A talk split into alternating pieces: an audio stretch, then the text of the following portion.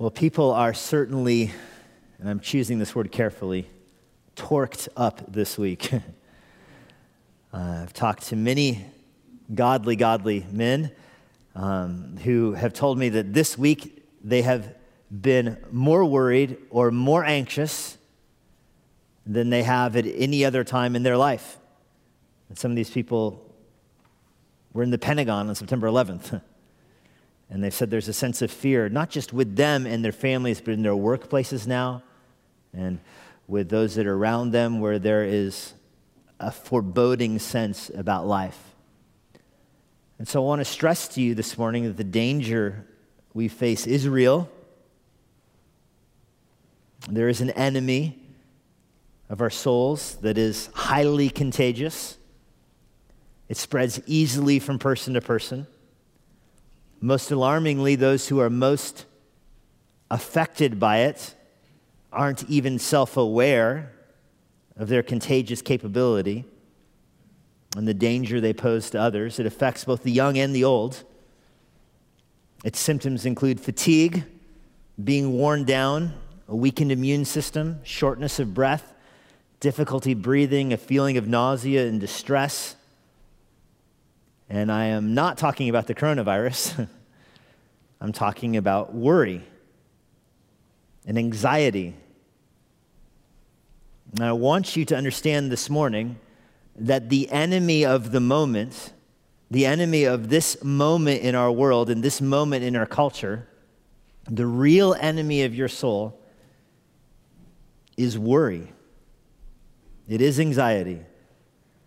The medical community has done a fantastic job of preparing us for the coronavirus. The government has done a fantastic job of preparing us for what we're about to experience. I said that with mostly a straight face.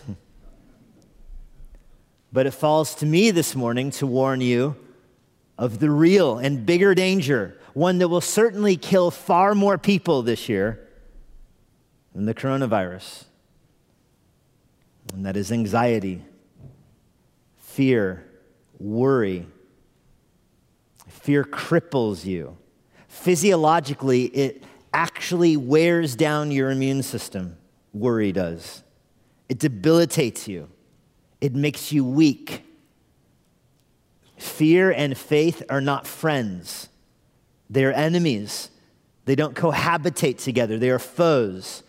And God has not given us a spirit of fear, Paul tells Timothy, but a spirit of faith. And God means that literally when he says we ha- don't have a spirit of fear. Every believer is sealed with the Holy Spirit. We have the abiding presence of the Holy Spirit, and the Holy Spirit is not fearful. He is not timid. He is not afraid. He is sometimes in Scripture referred to as a spirit of courage and boldness. Followers of Christ have been given him. And so we are not to be fearful or worried or anxious. And yet we often are. There's very much a war in our minds between what we know we should believe and what we actually do believe. And that is a war with our very souls at stake. The Bible says that faith is the substance of things hoped for, the assurance of things unseen. Faith is this unwavering conviction that what the Word of God says is true, that God is eternal, that Jesus is a merciful judge who gives salvation to those who put their faith in Him. That God is in sovereign control of the world, that God has numbered the hairs in our head and the days of our life. Faith is believing that grabbing hold of it, letting our roots grow deep in it, and not getting swept away. That is faith. And so we know that is true. We read Hebrews 11 and we see Moses didn't count the riches of Egypt as something to be held onto or grasped, but gave it all up because he would rather suffer with God's people. And we think that is the kind of faith we want. I would rather suffer with Christians than be rich with the world. And we have those convictions to us. And we want to be like Abraham, who considers this world as nothing and leads, leaves his life for a future, better promised land that God gives him. We want to be like David, who has a heart after God that is rooted in faith. That's what we want to be. We want to have that faith. We want to be surrounded by the cloud of witnesses and press on towards the goal that God has given us. That's what we want. And so we close our eyes and we fix the eyes of our heart on Jesus, the author and perfecter of our faith. We take hold of him. We take hold of him with our heart, with our soul, with our mind. And we're doing so well. And then things pop up. The world goes crazy. Cancer hits your family. A virus shuts down the economy a friend dies in a car accident. Your mom gets sick. All those things happen, and you were so strong in your faith five seconds ago, and then bam, you're gripped by worry, you're gripped by anxiety, and it's at that moment where this war takes place in your mind.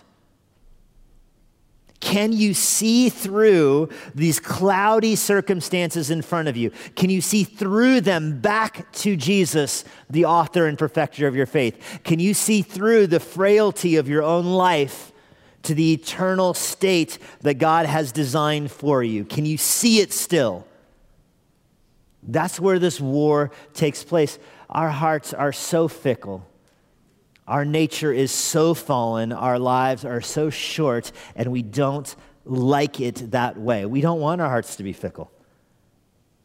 We want to be strong.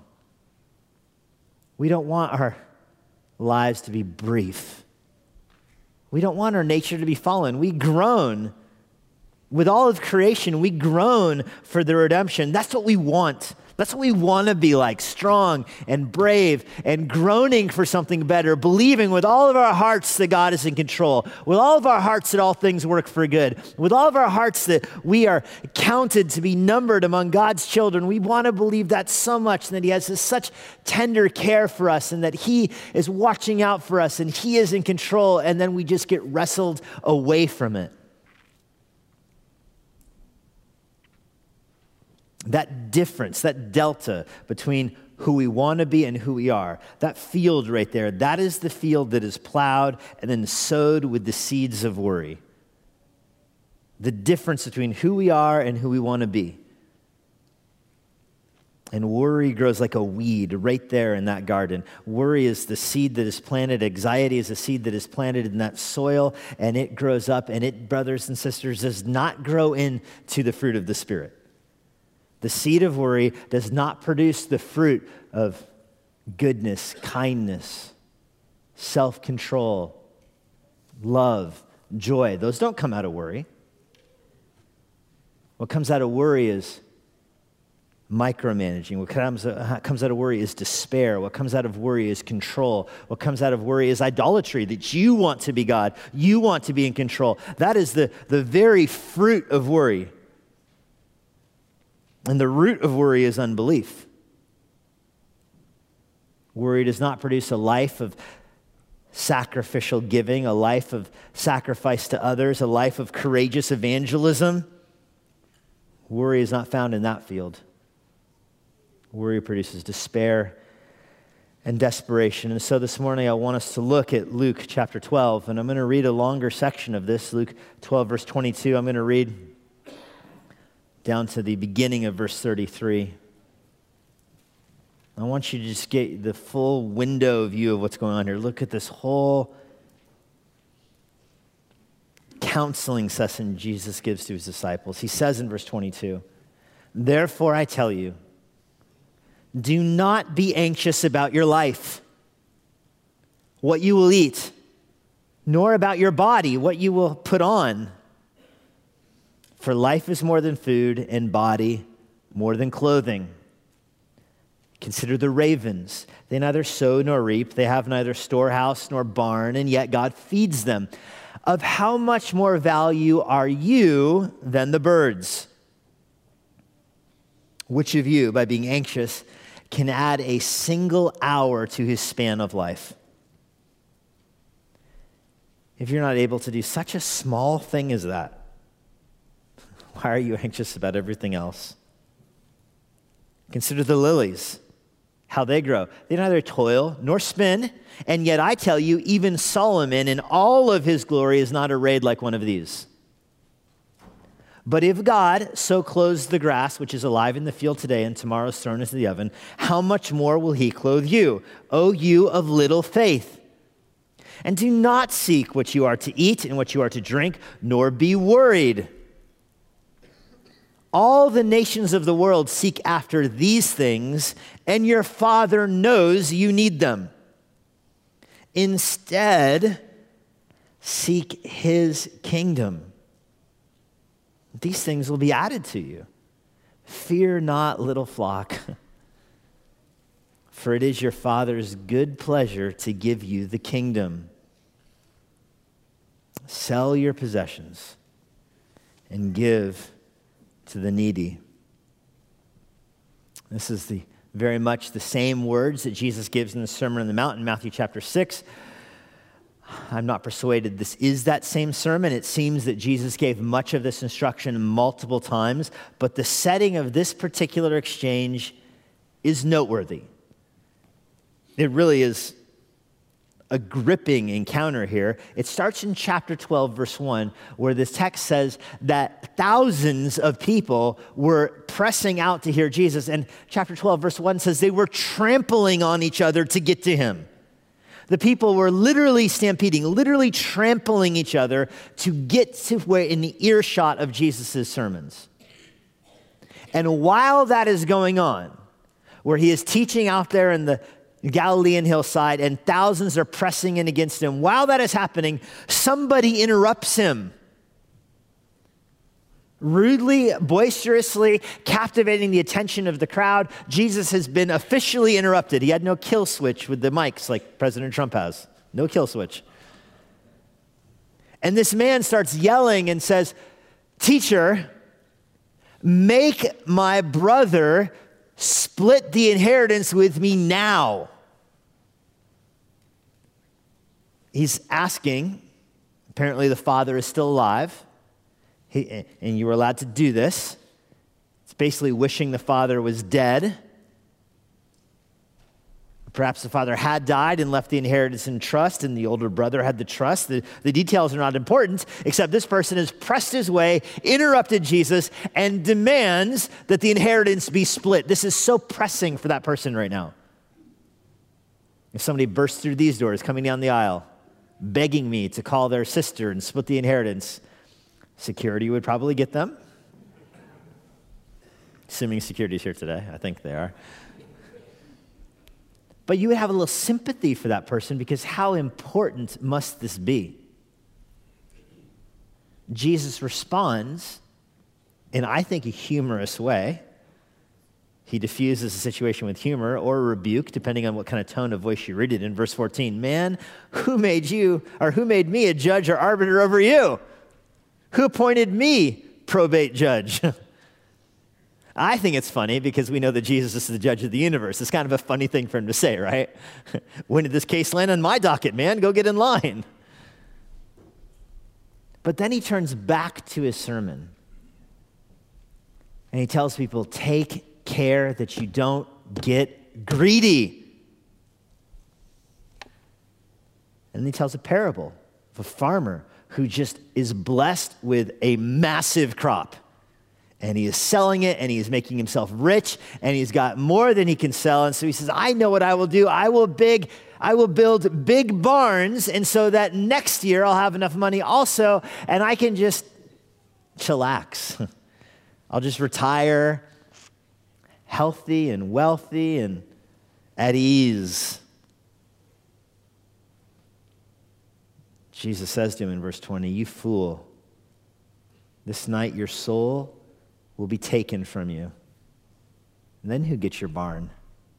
You know, nice lacquer job. Who's it going to belong to? And then he turns in verse 22, and I don't, the text doesn't make it clear if he takes his disciples aside, if he leaves with them, if this happens later that evening. Luke often tells stories like that where you get the public sermon, then the aside to the disciples. That seems to be what this is.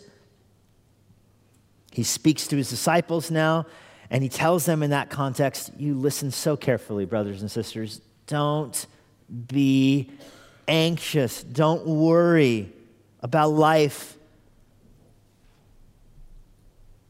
This kind of world, this kind of sermon, this kind of chapter might be foreign to us most parts of the year, but most times of our life, but it should be very real now because this is the tendency now to stockpile food for yourself, to stockpile toilet paper for yourself. And here's this guy, he says, I have so much hand sanitizer. I know what I will do. I will build a giant drum for it. I will never have to look for hand sanitizer again, and I will retire rich and at ease. Oh, there's a run on the store. I know what I'll do. I have so much food. I'll sell some and get rich and keep the rest so I can be rich forever. And Jesus says, You will die and then turns to his disciples and says, Don't be like that. Don't be like that hoarder. Don't be like the farmer building a bigger barn for himself. Don't be like the hoarders. Not because it's unkind to everybody else, although that's true, but that's not where he goes with this. He doesn't say don't hoard food because it, affect, it, you know, affects the supply and demand chain, and it's a very intricate system we have between the field and the, the market and the family, and let's not interfere with it by buying everything up. He doesn't go down that road. He says don't be like that because it involves worry about tomorrow, and that's what you shouldn't be doing. Four times in this passage, he rebukes that. Verse 22, do not be anxious. Verse 25, being anxious doesn't help, it doesn't make you live longer. Verse 29, do not worry. Verse 32, fear not, little flock. Don't be afraid, he tells them. Don't worry. Don't be afraid. Don't be anxious. Three different Greek words, a fourth one for fear. He uses all of them. He's using every synonym he has. He's begging you. And so I am this morning too. I'm begging you do not worry. The Roman Empire understood what worry was. They understood what famine was. Famine was very common back then. They didn't have a Walmart distribution center. When drought hit or a plague hit, pestilence hit, people died. The average life expectancy in the Roman Empire was 25 years old. That's including infant mortality rate, which was as high as 50%. When you remove the infant mortality rate, in other words, people who lived to be five years old, the average life expectancy was 50. But famine and plagues were common. The plague of Antonin, which happened not long after the New Testament was completed, killed one third of the Roman Empire. Five million people died. At the height of that plague, when Marcus Aurelius was the emperor, up to 2,000 people were dying every day in Rome. So these people had a grid for plague, they had a grid for a pandemic. And Jesus speaks to that culture and says, Do not worry. And listen, if you only hear one thing I have to say this morning, listen to this. If Jesus says, Don't do something, it's a good idea for you not to do it. You understand this as a parent, don't you? You tell your child, don't do that. And they respond perhaps with, why not? Which makes you an apologist at that moment. do you give evidence? For why not. Like, here's six reasons why what you're doing is a bad idea. But now you're on their terms, right? Now you're trying to persuade them on their, you've made them the judge somehow. You're on trial suddenly by answering that question. Or do you say, you know what, there's six reasons why not, but here's the first one because I said so? I know. And listen, there's a lot of there's a lot of biblical apologetics in that because some people hear that and go, like that's a baseless appeal to authority. That doesn't carry any moral weight just because I said so. Not if there's such a thing as authority. If there's such a thing as authority, there's no such thing as a baseless appeal to authority. You do what the parent says because they are good and want what is best for you. Now, if you don't believe they're good and you don't believe they want what is best for you, then that's a different conversation. And that is, listen, I'm not talking about parenting anymore. When God says don't do something, it is bad for you. If you believe that and you say, okay, it's bad for me, I won't do it, you're playing on the right field. But if you say, why not? It's really a question about do you believe God is good? That's why. Do you believe that He is good and knows what is best for you? And He says, don't worry. And I'm not trying to say this flippantly. I understand that we are worrying creatures. We love, we worry by nature. We worry when things are going well for us because you're worried they might change. You win the lottery, you're worried what's going to happen when your money runs out. You get a promotion at work, you worry what's going to happen when people realize you're not good at what you do. I propose to Deidre, she says yes, and I'm freaking out now, like the gig is going to be up soon. because we're sinners, we are worriers. It is in our fallen nature to worry. We want to be in control when we're not. That's the bottom line. And there is nothing like a, a coronavirus to expose that.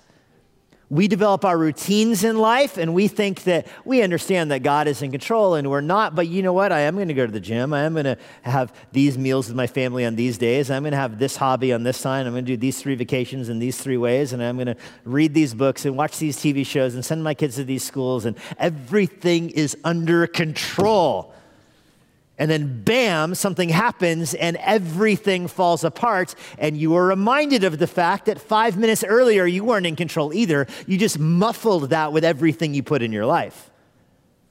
And now it's exposed.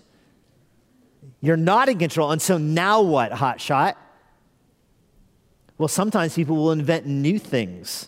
Like, okay, this is unusual, it's unprecedented. This has never happened in our lifetime before, but I know how to handle this okay. Just do these six things in the exact way I prescribe and you'll be okay. It's not true. You're not guaranteed tomorrow. Doesn't matter if you sing happy birthday when you wash your hands or you say the Lord's Prayer when you wash your hands. I recommend the latter.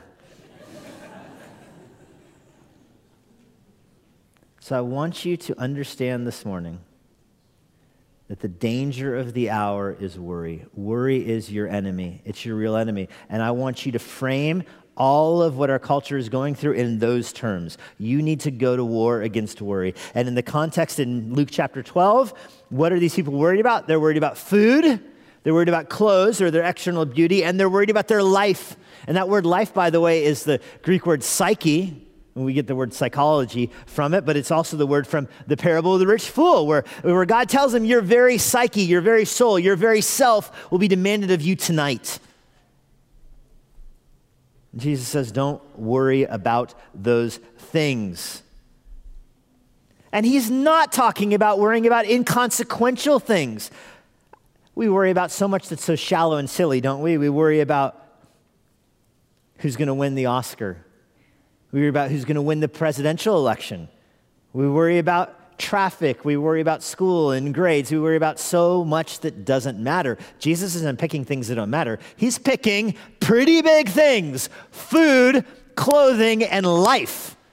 This is Maslow's hierarchy of need right here. And Jesus says, Stop worrying about it. He turns it on its head. It's like he failed Psychology 101.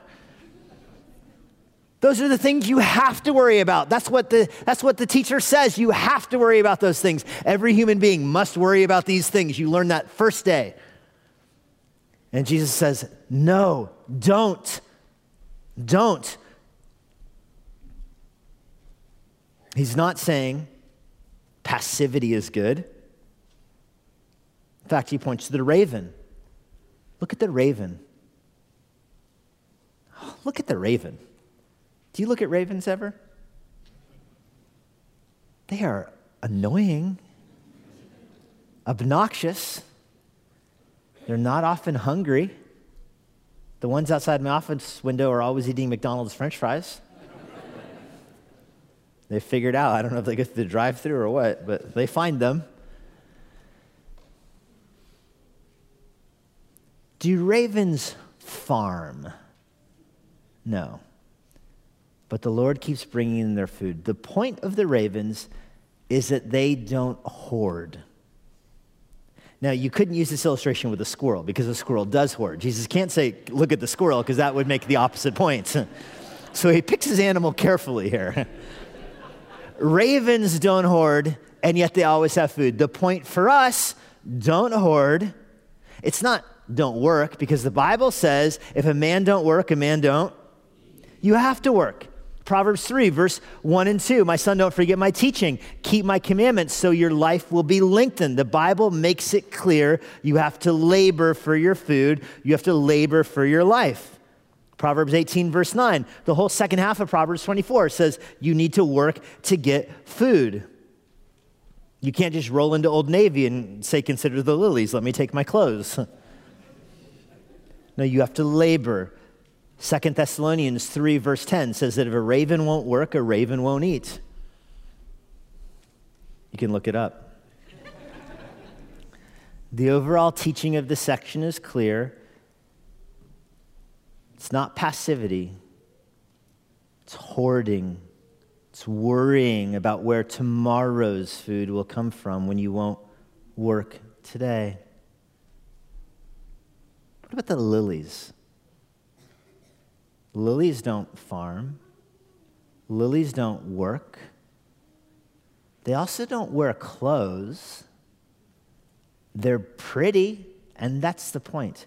Lilies have an internal beauty, it happens to them naturally. Are you more precious to God than a lily? This is what it is to be in the image of God you have to believe that God loves you, that He made you in His image, that you have more value, more worth, more dignity, more honor. He's more concerned about you than He is about a lily. And lilies are beautiful without effort. And so, why do you put so much work into your external appearance and you worry about your appearance and you worry about your hair or your, your makeup or your wrinkles or your height or all the different things you worry about in your appearance? And Jesus says, Look at the lily. It's just pretty. So don't worry about where tomorrow's food is going to come from if you're willing to work today. There's a famine in Israel that wrecked Israel, and the ravens were eating. The ravens and Elijah, the only ones eating, and that's because the ravens fed the prophet. This passage is teaching you don't hoard, don't labor over beauty, but most of all, do not worry because worry is your enemy. And let me give you three points under that about worry being your enemy first. Worry is your enemy because it doesn't work. It doesn't help you to worry. It doesn't do any good at all. That's Jesus' point down in verse 25. Which of you, by being anxious, can add a single hour to his life? Worry away, my friend. Is it going to make your life one momentito longer? No. It's going to just wreck the life that you have. It doesn't actually help you. As a soccer player once, I was playing a game and our team had used all of our substitutes. And for non soccer players, that's unusual to, you don't have this concept, but soccer players understand this. There's at some levels of the game a maximum number of subs that you can make. And my team had made those substitutes. And one of our players got hurt. So he said he had to come out. If he comes out, we can't sub a new player. And so we're playing down a person. We're playing short sighted.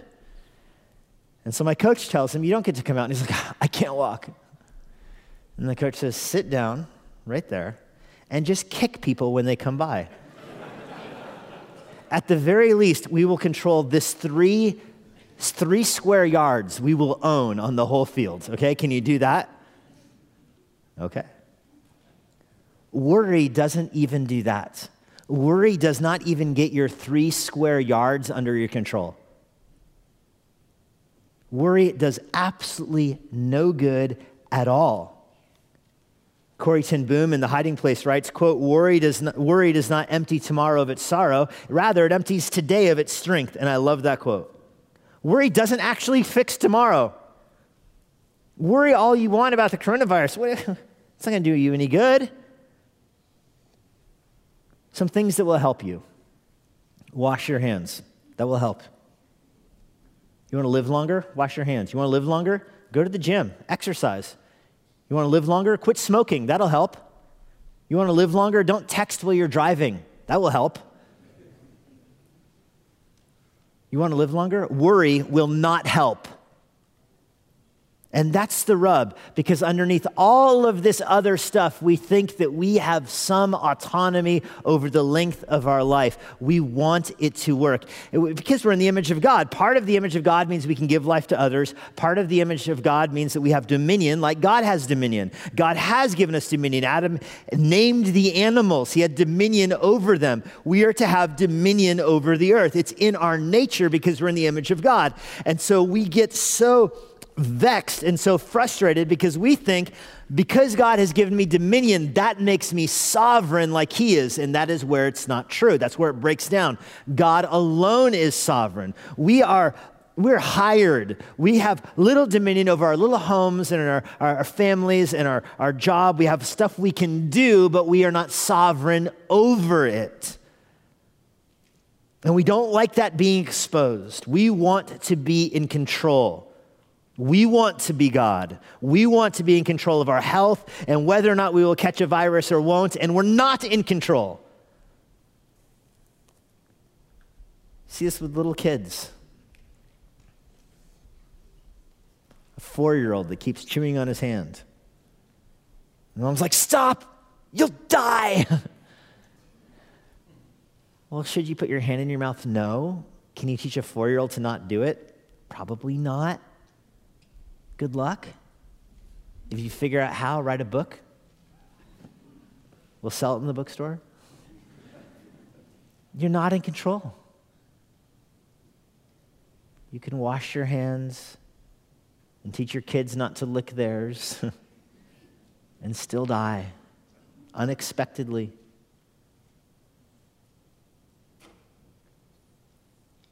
There are those who, in this current incident, instance, which I talked about earlier, have a crafted strategy in their mind. If we do more than the government is asking, then we will beat this virus.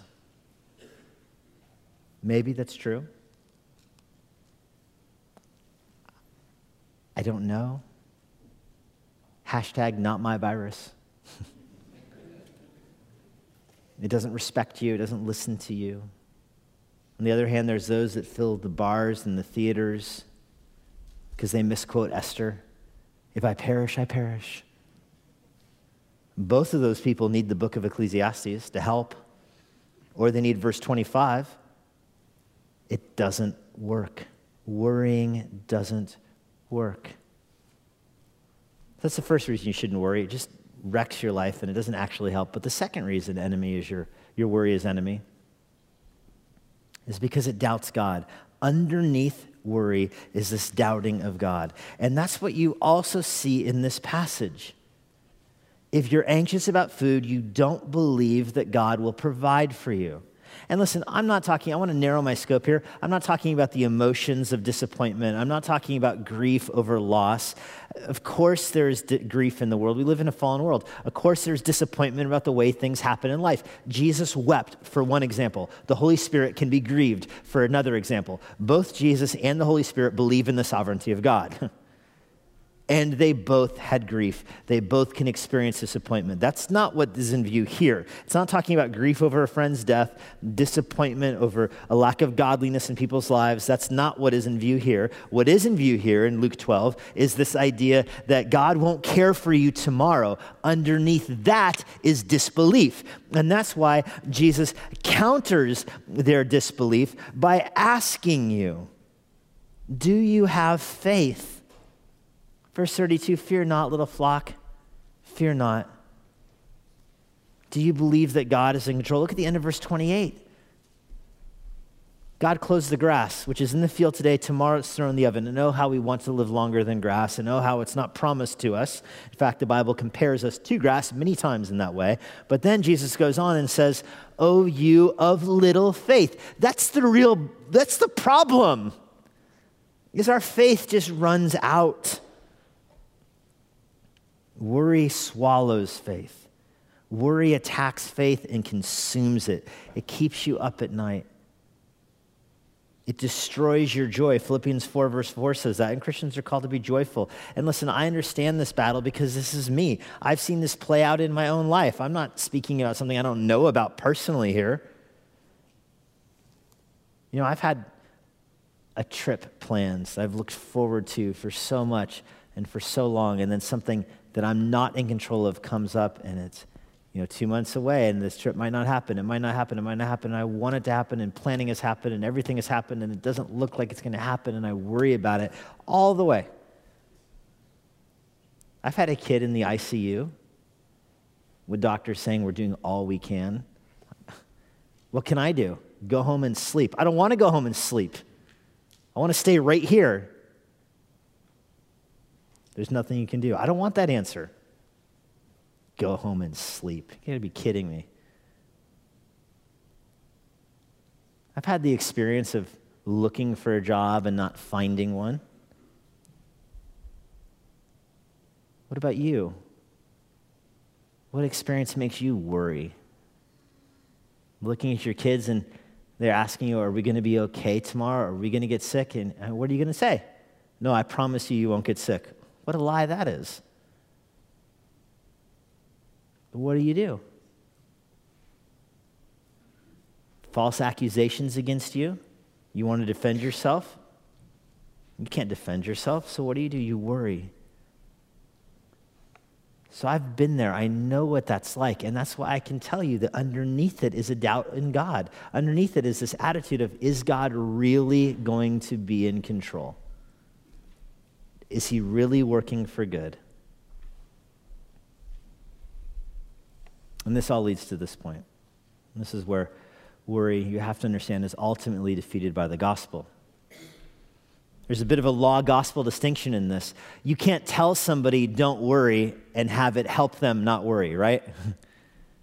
if you're a worrier, if you're perpetually anxious, and someone comes up to you and says, stop worrying, does that help? like, oh, I should have thought of that. Brilliant. Now all I have to do is stop. Thank you so much, Pastor. It's like yelling at your kids stop yelling. Why aren't you listening? the law does not have the power to make you obey. That's a basic biblical principle. The law cannot compel obedience. The law breaks you, it doesn't empower you. Let me give you another example. One guardrail, don't worry. Another guardrail, love your neighbor as yourself. You know the Bible says that. It is a command, it is law. In fact, it's the second greatest law. Can you do it? And the answer is no, you cannot. And knowing that it's in the Bible does not motivate you to love your neighbor. It just exposes to you that you fail to do so. The same thing is true with worry. You know the Bible says don't worry, but you can't help it. So, why does the Bible give you law? You have to remind yourself the Bible gives you law to keep you on the road, to show you which way you're supposed to go. Worrying is bad. Jesus says don't do it. Loving your neighbor is good. Jesus says do that. So there you are. I don't want to worry. I need to love my neighbor. I'm trying to keep the car on the road, but I fail in all of them so, what is the solution? You need something inside of you to change. And Jesus brings you to that with a question that he asks. And his question is what should you seek instead? Is life more than food and clothing? Verse 30 The nations of the world seek after those things. You're not supposed to seek after them. Instead, what should you seek? And the answer is, comes in verse 31 Seek his kingdom. Everything else will be given to you. Don't worry about food. Don't worry about clothes. Worry about Jesus Christ reigning on the throne over the world. Put your heart there. Do you believe he's going to come? Do you believe it's sovereign language here? He is the king.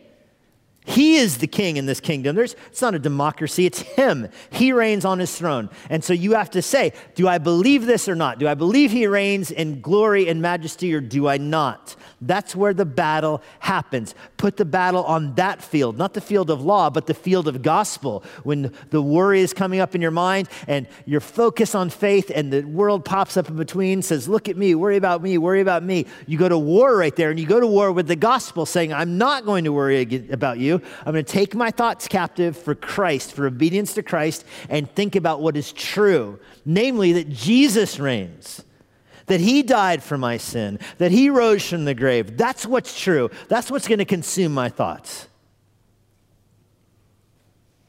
That's the worst case scenario. I depart and I'm with Christ. The worst case scenario is I win. The worst case scenario is I win. I remember a soccer game once, we were in a tournament, and if we lost the game, this is soccer is a crazy sport if we lost the game, we would come out the first seed in our bracket. If we won the game, we'd come out the second seed. What are we supposed to do? Our coach is like, who cares? the worst thing that happens to you is that you win. All right. That's life. The worst thing that happens to you in life is that you win. You're with Christ forever. Put your anxiety into that field. That's why something like the coronavirus is so interesting from a theological perspective because it makes you say, I'm not in control. Do I believe that Jesus reigns? And God knows that we are anxious little souls, anxious, anxious little souls. It's the human condition to worry. And so look at what he says, in verse 32 Fear not, little flock. Oh, fear not. He speaks to us so kindly. Fear not, little flock. That's, that's shepherding language. Fear not, little flock. It's your Father's good pleasure to give you the kingdom. God has good plans for us. He wants to help us, He wants to give us the kingdom. Literally, the Greek says He's chosen this for you, He's chosen the kingdom for us. So you have little faith in verse 28, you have fear in verse 32, and so you respond by saying, I believe in the kingdom, I believe I'm going there, and that reframes everything. Jesus comforts his anxious, trembling little sheep, and we are so anxious and we're so trembling, we are so afraid. And Jesus comforts us by saying, Fear not, little flock. Oh, little flock, don't be afraid. God has better plans for you than this world. And then I read the first part of verse 33 because it reframes everything. The whole story gets changed. He says, Sell your possessions and give to the poor. And you think, Where did that come from? Let me tell you where it came from. You know what started this?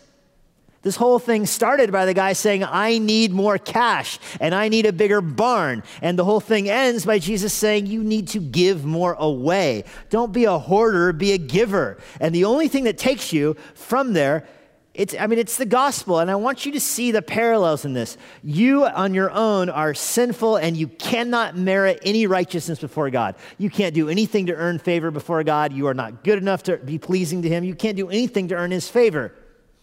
And so you stop trying and you believe that Jesus took your sin and died in your place and resurrected from the grave. You have your sins forgiven and you emerge a new creation, a new creature ready to serve him with holiness you can't stop worrying either. You can't do it. And so you put your faith in Jesus Christ. There's nothing I can do to control my life. I trust you. I believe you. Your resurrection means that the worst that happens to me is I will rise with you, and your worry starts to melt away as you lead a life of obedience.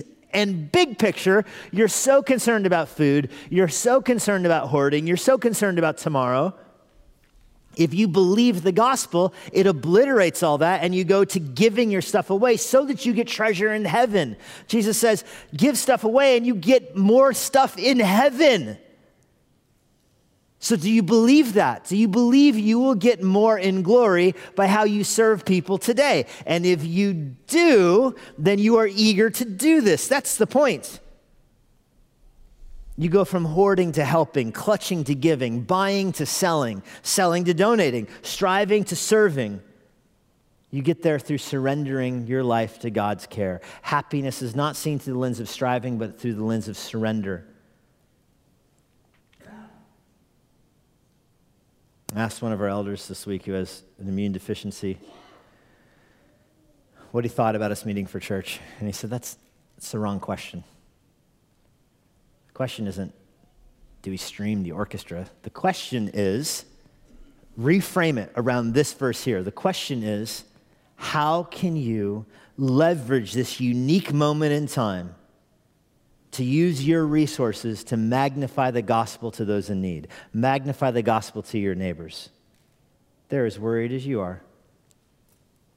But you have verse 33. You're not the hoarder, you're the giver. You can only live like that if you believe Philippians. Be anxious for nothing, but in everything by prayer and supplication with thanksgiving, let your requests be made known to God.